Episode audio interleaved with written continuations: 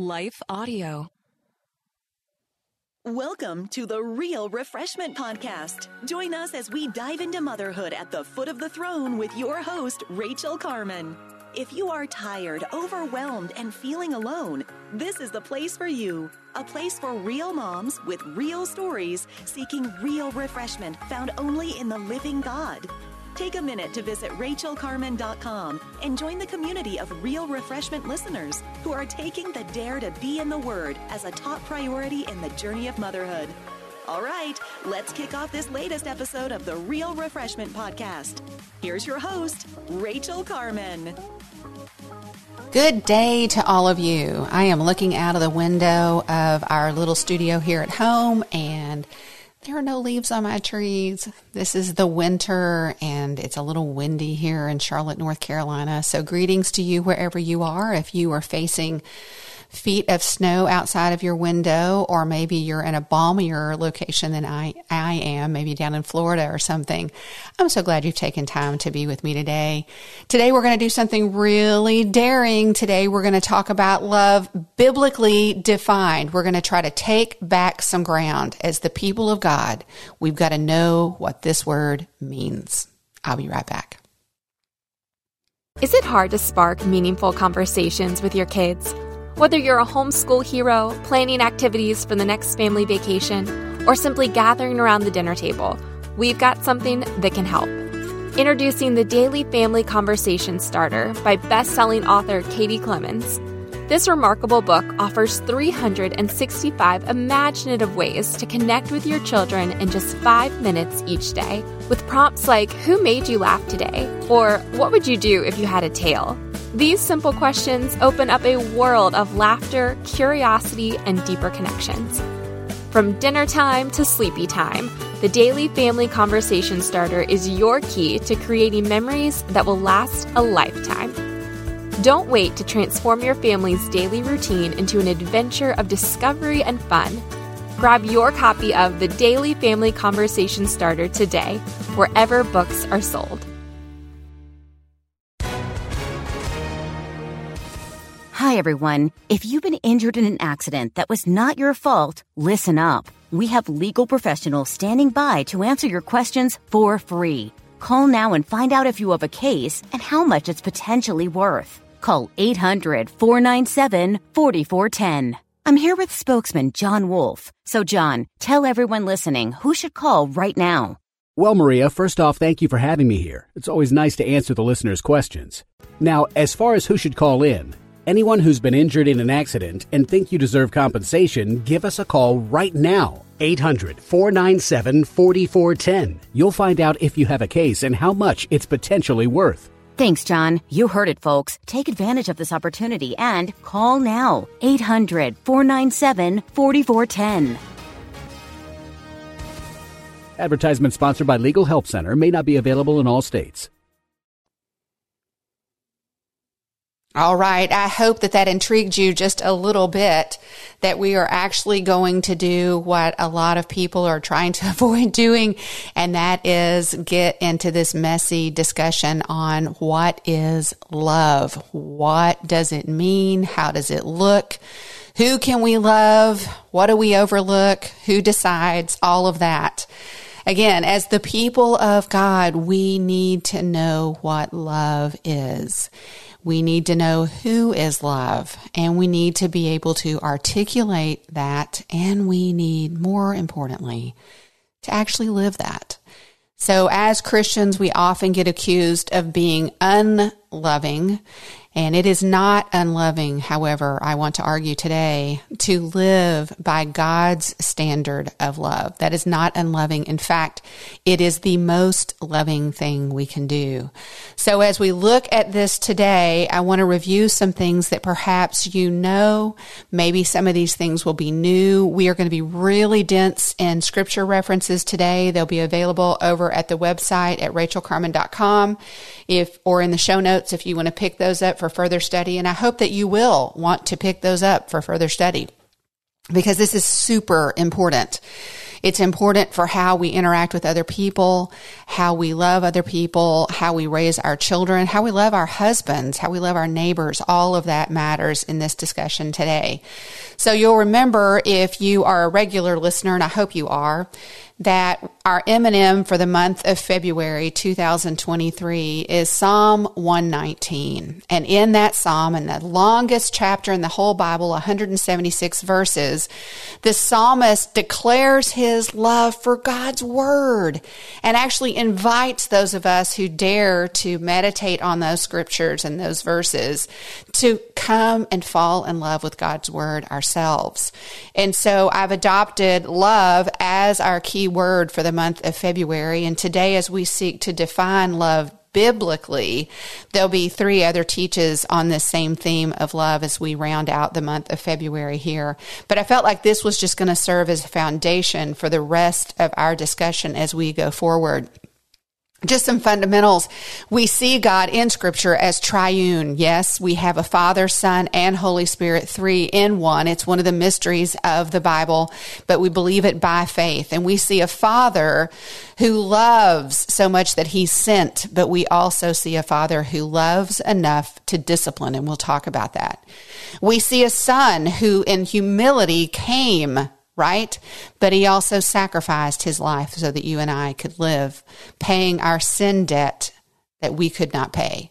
And then the third member of the Trinity, the Holy Spirit, he leads us. He comforts us. He guides us.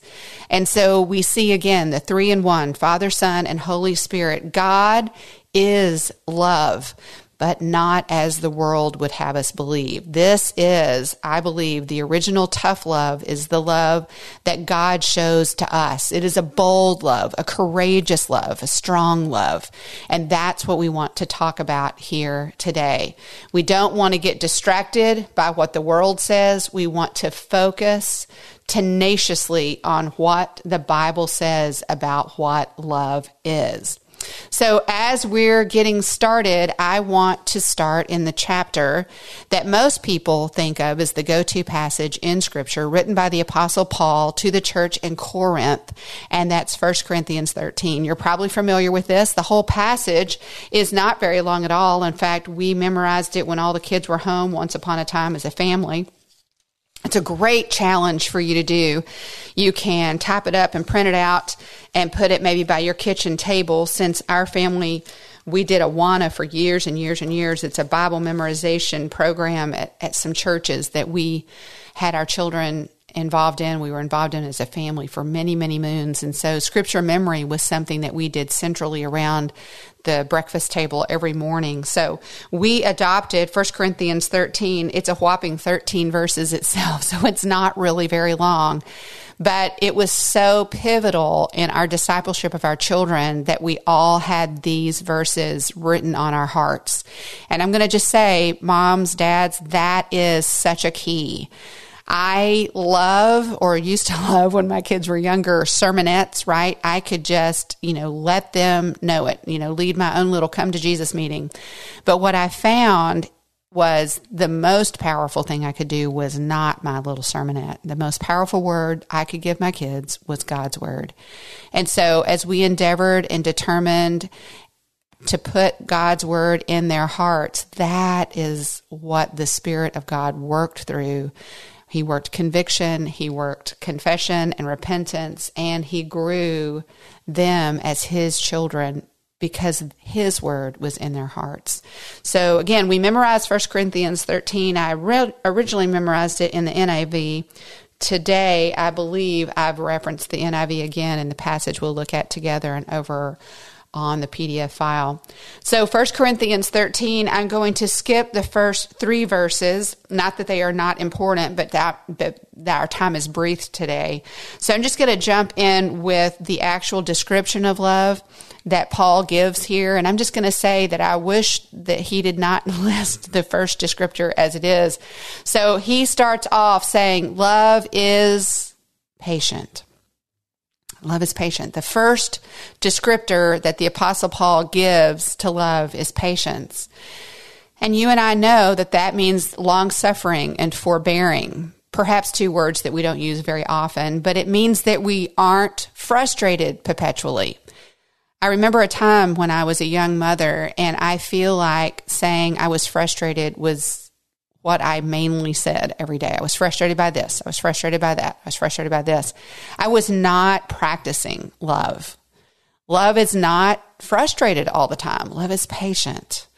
Moms, this is so important for you and I to lean into and embrace.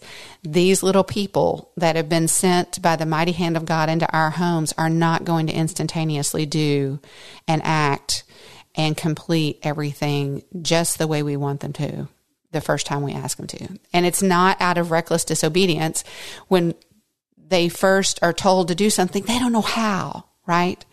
And so love is patient enough to teach them over and over and over, to show them again, to train them, right? Love is patient to continue to say, I love you. I'm going to help you. I'm here for you. You're not alone. Let's do it together. That's what patient love does. Next, love is kind. That means that love is considerate, it's gracious, it's understanding. It's that part of love that, hey, I get it. I get it. You're in a rough place. You're in a rough moment. Woke up on the wrong side of bed. That happens to all of us. Love is kind. In other words, love is not thoughtless. It, it's intentional. It's on purpose. It's considerate of the other, not just of yourself. Next, love does not envy. Love does not resent or begrudge. It's really easy, moms, especially in this culture that's almost anti mom, right? We don't value moms or dads, but certainly not moms anymore. And many moms just adopt the attitude towards their children that the culture hands them, and that is a resentment. They're an inconvenience. They're a bother, right? But that's not what it says here about love. If we say we love our children, if we say we love God, then we're not resentful we're not begrudging. We're contented. Now, let that word sit on you just a moment. The issue of contentment is throughout Scripture. And the only thing that can give us true contentment, which is the opposite of envy, the only thing that will satisfy us completely is God. If we are going to allow envy to invade our hearts, souls, and minds, we are going to continuously chase after the things of this world and we are going to perpetually be discontent. And in a state of discontent, we cannot be loving. That's why the apostle Paul here admonishes us. Love does not envy. Next, love does not boast. It does not brag. It is not bully. It does not flaunt. It doesn't compare. It doesn't show off. Love is modest.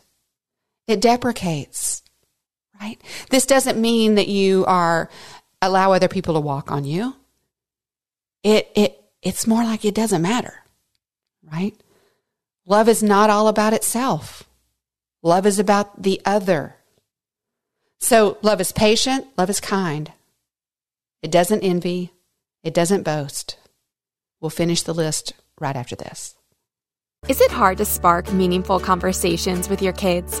Whether you're a homeschool hero, planning activities for the next family vacation, or simply gathering around the dinner table, we've got something that can help. Introducing the Daily Family Conversation Starter by best-selling author Katie Clemons. This remarkable book offers 365 imaginative ways to connect with your children in just five minutes each day, with prompts like Who made you laugh today? or What would you do if you had a tail? These simple questions open up a world of laughter, curiosity, and deeper connections. From dinner time to sleepy time, the Daily Family Conversation Starter is your key to creating memories that will last a lifetime. Don't wait to transform your family's daily routine into an adventure of discovery and fun. Grab your copy of the Daily Family Conversation Starter today, wherever books are sold. Okay, picking up now. Love is not proud. It's not cocky. It's not conceited. It's not haughty. It's not, hey, look at me. No, love is humble. Love is meek. That's what love is. Love doesn't walk in a room expecting everyone to pay attention to itself. No, love is humble. Love is paying attention to other people. Love is not rude, coarse, or impolite. It's nice. It's polite. It's gentle. There's never a, an excuse or a reason to be rude. Never. We can always be polite and kind, even when people are rude to us. There's just not ever a reason. And I would suggest to you today, in our cultural climate, just our determination not to be rude in turn when other people are rude to us makes a bold statement because that is counterculture. All of these are, but this issue of rudeness, rudeness has become so acceptable in our culture. It is how people behave today. That's how far we have fallen. But the people of God ought not ever be rude. Ever. Next, love is not self seeking. It's not egocentric. It's not pompous. It's not selfish. It's reserved and respectful of others. I'm not, love, biblical love, doesn't jump up and down for attention. It doesn't think it's the center of the universe, like you walk in and you're in the spotlight, right? Love is seeking others, seeing others. We've talked about this before, and that is what is compassion? Compassion is two parts it is seeing, and then it is acting. So, in that regard, this love is not self seeking. It would mean that we see others and then we act upon that seeing. I was recently at a party and, you know, you walk into the room and you sort of evaluate the room who's here, what's going on, what's the topic, where do I fit into this space, into this conversation? And there was this one person that I'd never seen before or met that was just hugging the wall. And I thought, that person needs someone to go say hello. That's what love does. And I don't always do that perfectly. That was actually just a really good example of a time that I got it right. But love sees other people. It's not self seeking. Love, next, is not easily angered. It's not rash. It's not compulsive. It's not careless. It's reasonable and calm. Again, right there with rude. I hope you can see the contrast to the culture right now. It always benefits a conversation or controversy for us to be reasonable and calm. Always. It benefits. It just sort of brings everything down a few notches. Next, love does not keep a record of wrongs, grudges, resentments. Love extends goodwill. That's what we're called to do to extend goodwill. Love does not delight in evil. It doesn't love the things of this world. In James 4 4, it says, loving the world is hatred towards God. And right here it says that if we love, we don't delight in evil at all. Have no part of it, but it rejoices in the truth. It always protects, always trusts, always hope, always perseveres. Love never fails. Now that is probably to you an incredibly familiar passage about what love is. And we have another passage in the Old Testament that you may have heard at weddings in Ruth 1. This is, I, have heard many people use this passage in their wedding vows to one another. In fact, you know the wedding vows, probably. I'm hoping you know the wedding vows for better or for worse, for richer or for poorer, in sickness and in health. That is those are the traditional wedding vows, and those show, they reflect a commitment that no matter what, no matter what, love is committed to one another. Here we have in Ruth 1 1, and it's a short book. If you have not read the book of Ruth, altogether, I would really encourage you to do so. There's a crossroads in Ruth's life. I won't spoil it for you, but we're only going to pick up in chapter 1, verses 16. So there's a whole lot that's already happened in the 15 preceding verses. But right here, Ruth has a choice to make. Ruth has a choice to make. Is she going to go back or is she going to stand by her mother in law? It's a familiar passage, probably. She says to Naomi, her mother in law, Do not urge me to leave you or to turn back from following you, for where you go, I will go, And where you lodge, I will lodge. Your people will be my people, and your God, my God. And where you die, I will die. That is a picture of committed love. And if you continue to read the rest of the book of Ruth, you see that God honors her choice, her decision, her commitment to her mother in law that she does out of love for her mother in law. It's beautiful. Another illustration that we have of love is over in Philippians chapter 1. You're probably familiar with this also. Again, it's just nice to hear these things over and over and over. Philippians 2, pardon me. Picking up in verse 5, we have this. Have this attitude in yourself, which was also in Christ Jesus, who, although he existed in the very form of God, did not regard equality with God something to be grasped, but he emptied himself, taking the form of a bondservant, and he made in human likeness, being found in appearance as a man, he humbled himself by becoming obedient to the point of death, even death on a cross. That's love. That's love. What we see in this example of Christ is we see selflessness. We see servanthood.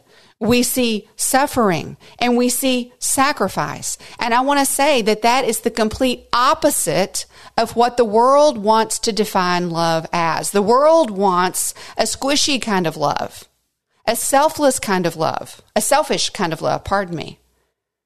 But I would offer you this biblical love is not squishy, it's solid.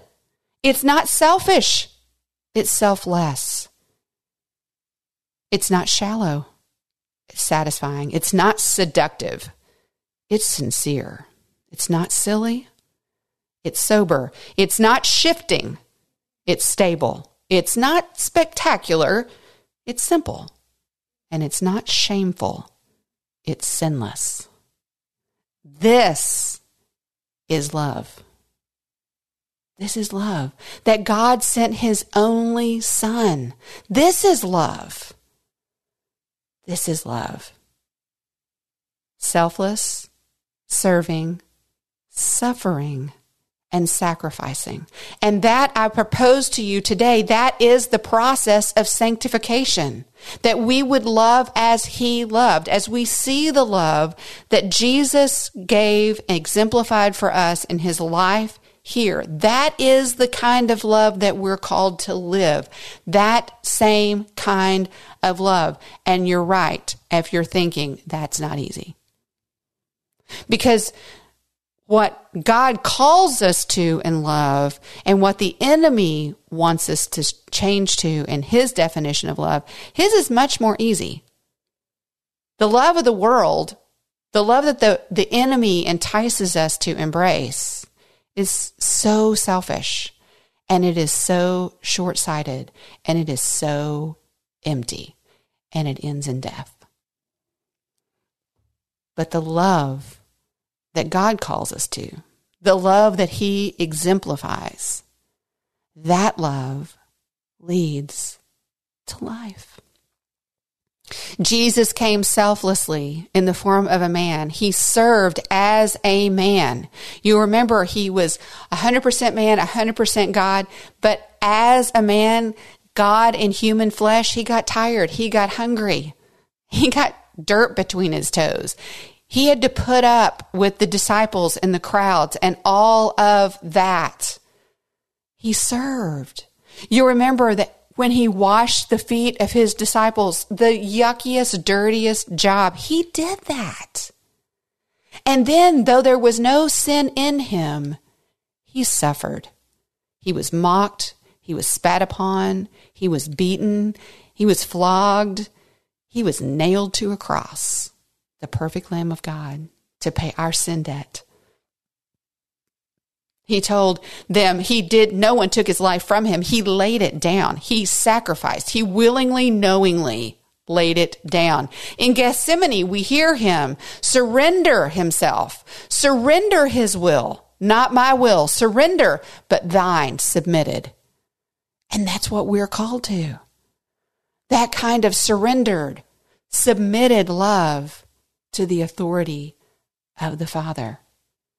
See, God rightly ordered love. Who? God says, me first. And the Ten Commandments, the first of the Ten Commandments, it's very clear who God wants us, what our priorities should be. It's totally, it completely is lined out. Thou shalt have no other gods before me. Make no graven images before me, no idols, he says. Do not take the name of the Lord in vain and remember the Sabbath and keep it holy. One through four, God is saying, me first. You honor me first. You worship me only. And sometimes people hear that and they go, my goodness. Look, he's God. He is God. He deserves that. High and lifted up. Holy, holy, holy Lord God Almighty. He is the only one worthy of that position. And he knows that it is for our benefit to keep him in that position. If you look at the Ten Commandments, then five through 10, the love of neighbor, God says, if you want to love rightly ordered, you love me first. You love others next. That's rightly ordered love. Then God says, what is the definition of love? God makes it clear. If you love me, if you say you love me, God says, then keep my commandments. This is the whole issue of trust and obey. That's the boil down of the message of how do we follow God? How do we honor God? How do we worship God? Trust and obey.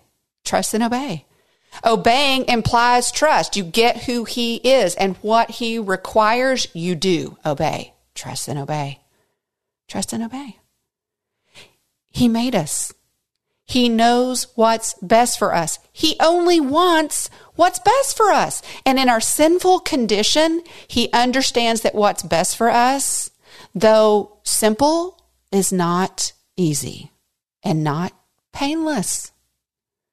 So it may sound easy, trust and obey, but if you've been breathing for more than five minutes, you know it's a challenge. It's a challenge. And so when we get who God is, when we understand what He's called us to do, to trust and obey Him, sometimes we buck that system. We don't, we don't want to obey. Sometimes we question, is this really what's best for me? Does God really know what he's talking about? Because I really want to do this other thing. I really want to rebel. I really want to disobey. I really want to do what I want to do. You know, it's really interesting to me because I did a little bit of research on this just for fun. So I'm going to chase this just for a second. You probably have some similar appliances in your house that I have. And on these different appliances that are pretty common across the board, there are some directions for use, right? And the directions for use on these appliances were written by the people who made the appliances. Are you seeing it? Are you paying attention? So, for example, on the iron, I have an iron. I'm betting you have an iron. How often you use it is not the point in this conversation. But if you have an iron, if you read the small print of the directions that come with your iron, this is what it says. Do not operate on clothing you are wearing. Right. So essentially, the directions are saying you should not iron a shirt when you have it on your person. That's dangerous. And so the manufacturer although that should be a duh factor, says, yeah, don't do that, right? And I'm pretty confident that all of you listening would agree. You shouldn't iron a shirt when you have it on. You shouldn't iron on your body. Okay, that's just one example. Number two, microwaves, and you probably know this pretty universally, do not put any metal objects in your microwave. It just, it's not a good plan, can cause a fire. Just don't do it. Right. And I'm betting I'm betting that there aren't any of you in the audience that have tried that just to see if it really starts a fire. Now, your kids may have. But as an adult who paid, let's say, $100 at least for your microwave, you're not going to take the risk of putting a fork in there and seeing what happens. Why? Because you invested in the microwave and you trust, right? You trust the manufacturer that he knew what he was talking about when he told you not to do something right? So you're obeying that warning. Number three, I have a hair dryer, but on this hair dryer, I have a massive sticker that I cannot get off on the cord. This may be true for you too. And on the sticker on the cord, it says that I should never use this hair dryer while I am bathing in the bathtub. Now, it's immediately true to you why that is a warning, why they don't want me to do that. Because I could die doing that. And they don't want me to die using their appliance. They want what's best for me. They want me to live and have beautifully styled hair. Look, why is it that it is so easy for us to read and follow manufacturers' warnings and not so easy to read and follow the Word of God? His loving limitations for us his invitation to say, This is how you live best. This is what it looks like to flourish. I made you. Okay, you may not understand all of the if then ifs or whens or whys of all of this. I'm just asking you to trust me because I really do know what's best. I really do know what's best on a little further investigation of basic safety rules, I came up, there's several lists. You can Google it yourself, do your own research, but it was really fascinating. Just if I boil down all these different lists of basic safety rules, get this. It's fascinating. Number one, stay alert. That's all through scripture. Pay attention. Stand guard. All through scripture. Stand firm. All through scripture. Guess what? It's also a basic Safety rule. Just out in the world. Stay alert. Number one. Number two, wear the right clothes. Huh. That's in there too. Colossians 2, uh, 3, starting in verse 12, clothe yourselves with compassion and kindness and humility and gentleness and patience. It matters what we put on. It matters. Stay alert, wear the right clothes. Number three, use the right tools. Use the right tools. We're in a battle. Invisible, spiritual, you bet. It is a battle and it is heated up. And some of us are not even engaging in it. Right here it says if we want to be safe in this battle, we've got to make sure we're, we're using the right tools. And what are the right tools? The sword of the Spirit, Ephesians 6. We got to engage and we got to use the right tools. The only way we defeat the enemy is if we are suited up in our spiritual armor and we are wielding the sword of the Spirit, which is the Word of God. We need to acknowledge these safety rules, these three, and all of these warnings over here. These are things that the world fundamentally embraces that we need to follow the warning tags on our hair dryers. We don't need to iron clothes that we're wearing. We don't need to put silverware in our microwaves and then we buck the Ten Commandments in the Word of God. It ought not be. God made us. He knows us. He loves us and he wants what's best for us. That's why he established his loving limits. It honors him when we obey and it benefits us when we obey. And he tells us how. How do we trust and obey? We love him with all of our heart, soul, mind, and strength. Our heart represents our emotions, and as we love him with our whole heart, we get his peace.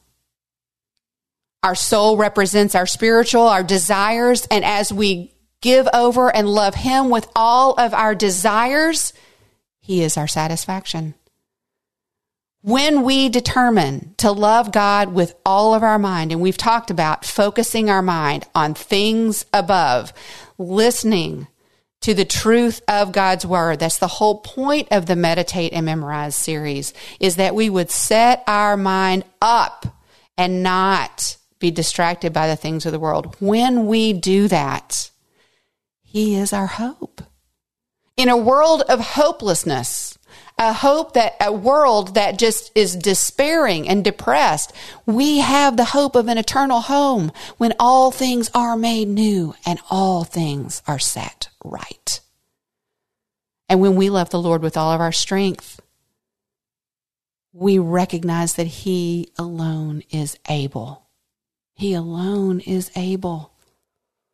And then we love our others as we love ourselves because we understand that other people matter to God. And so the love that we have with Him, we share with them, right? And we point them to Him and we share with them the peace and the satisfaction and the hope that we find in Him. I just want to close with just a few familiar scriptures. These will be listed in the show notes and or over at rachelcarman.com for further study. I would really encourage you to do that. I'm going to fly through these, but I just want to say the study of the of the meaning of love from a scriptural pers- perspective, it's endless and the changeless, foundational, timeless word of God Study it. Get to know it. Do not allow the world to define what love is. Go back and study what God said. Study what God said. Let's start in Matthew. I've got the five gospels, several passages in the New Testament. Again, not an exhaustive list, but let's just let's run through this. Matthew 5, 43 through 48. Love your enemies, pray for those who persecute you. That's not as the world would have you do it. That is how God instructs us to do it, that we would love our enemies and pray for those who persecute us. Mark 12, 28 through 32. Love the Lord with all your heart and your neighbor as yourself. We just ran through that, but there's your scripture reference. Number three, Luke 16, 13. No one can love two masters. You will hate one and love the other, and love one and hate the other. You you got to choose. No one can love both God and money. That's the whole passage. Love is a thing. It's an important an important thing. What are you giving your heart to? Because you're going to fear and you're going to worship what you love. We've got to be careful about what that is. That's why this is so important. Then we've got several verses in John John 3:16, very familiar, for God so loved the world that he gave his only begotten son that whosoever would believe in him shall not perish but will have eternal life. Then in John 13, 34 through 35, a new commandment I give to you that you love one another. And in so doing, the world will know. Look, when we rightly love, when we, or, when we love in the right order, in the right way by God's standard, it changes the world. It says in John 13 35, they will know we are Christians by our love for one another. We've got to make sure we get this right. This is our hallmark. This is our calling card is that we are people that love according to God's definition that we love Him first, we love others next, that we are patient and kind, not envious, not boasting, not proud, not rude, not self seeking, not easily angered, not keeping a record of wrongs, but that we're loving, that we're loving.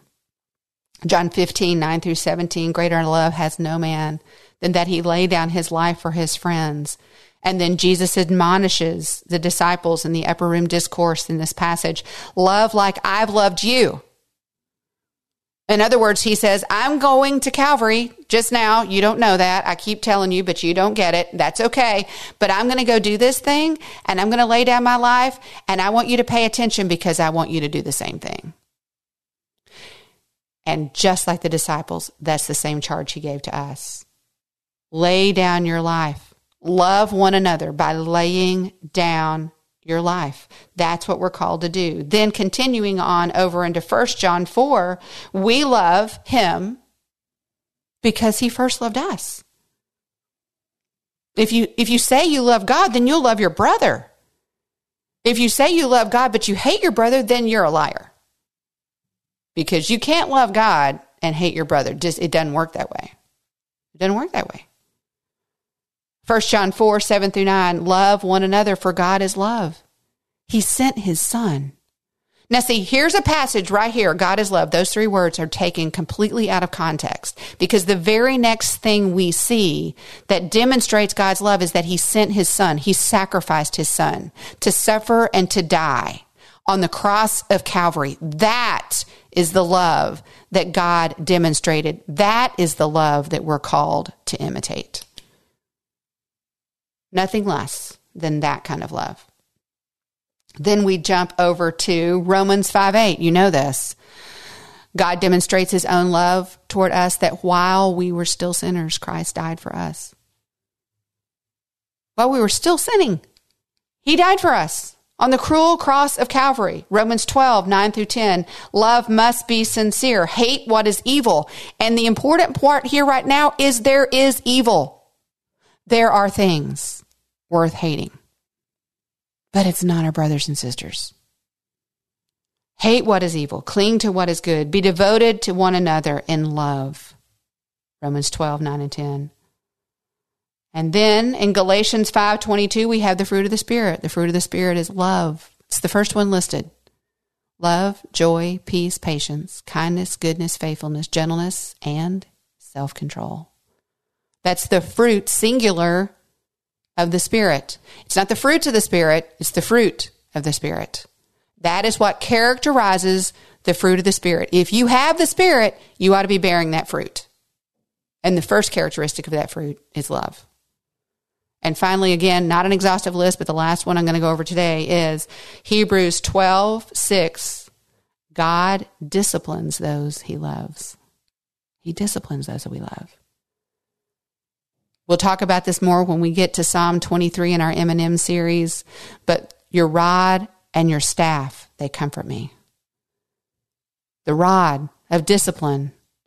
God loves us enough to discipline us. He loves us enough to say no to us. He loves us enough to extend to us his loving limits and to insist, to insist that we live within those. That's what it looks like to live worthy. That's what it looks like to trust and obey. That is the love of God.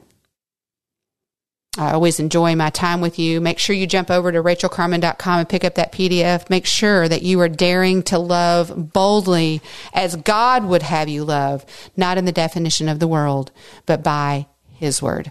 I'll see you next time. Thank you for joining us today. We hope you enjoyed the show. If you have a question or comment, we invite you to send it to info at rachelcarman.com. And while you're at Rachel's website, check out her wonderful resources, including the Word in Motion Bible curriculum.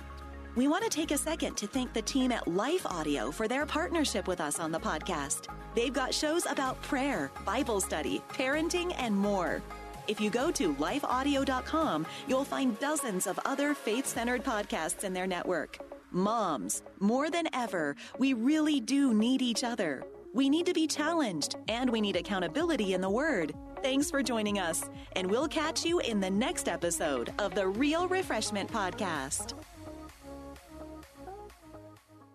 In a recent survey, parents reported that 52% of homeschooled children need learning accommodations. These parents need practical advice, encouragement, and hope to fuel their homeschooling efforts. The Empowering Homeschool Conversations podcast is where parents gain wisdom on how to teach unique learners successfully at home, like Laura, who recently told us, I needed this episode. I don't need a fancy curriculum or need to be a special ed teacher to teach my son. You have given me hope. To listen now, go to Life Audio or search Empowering Homeschool Conversations on your favorite podcast app.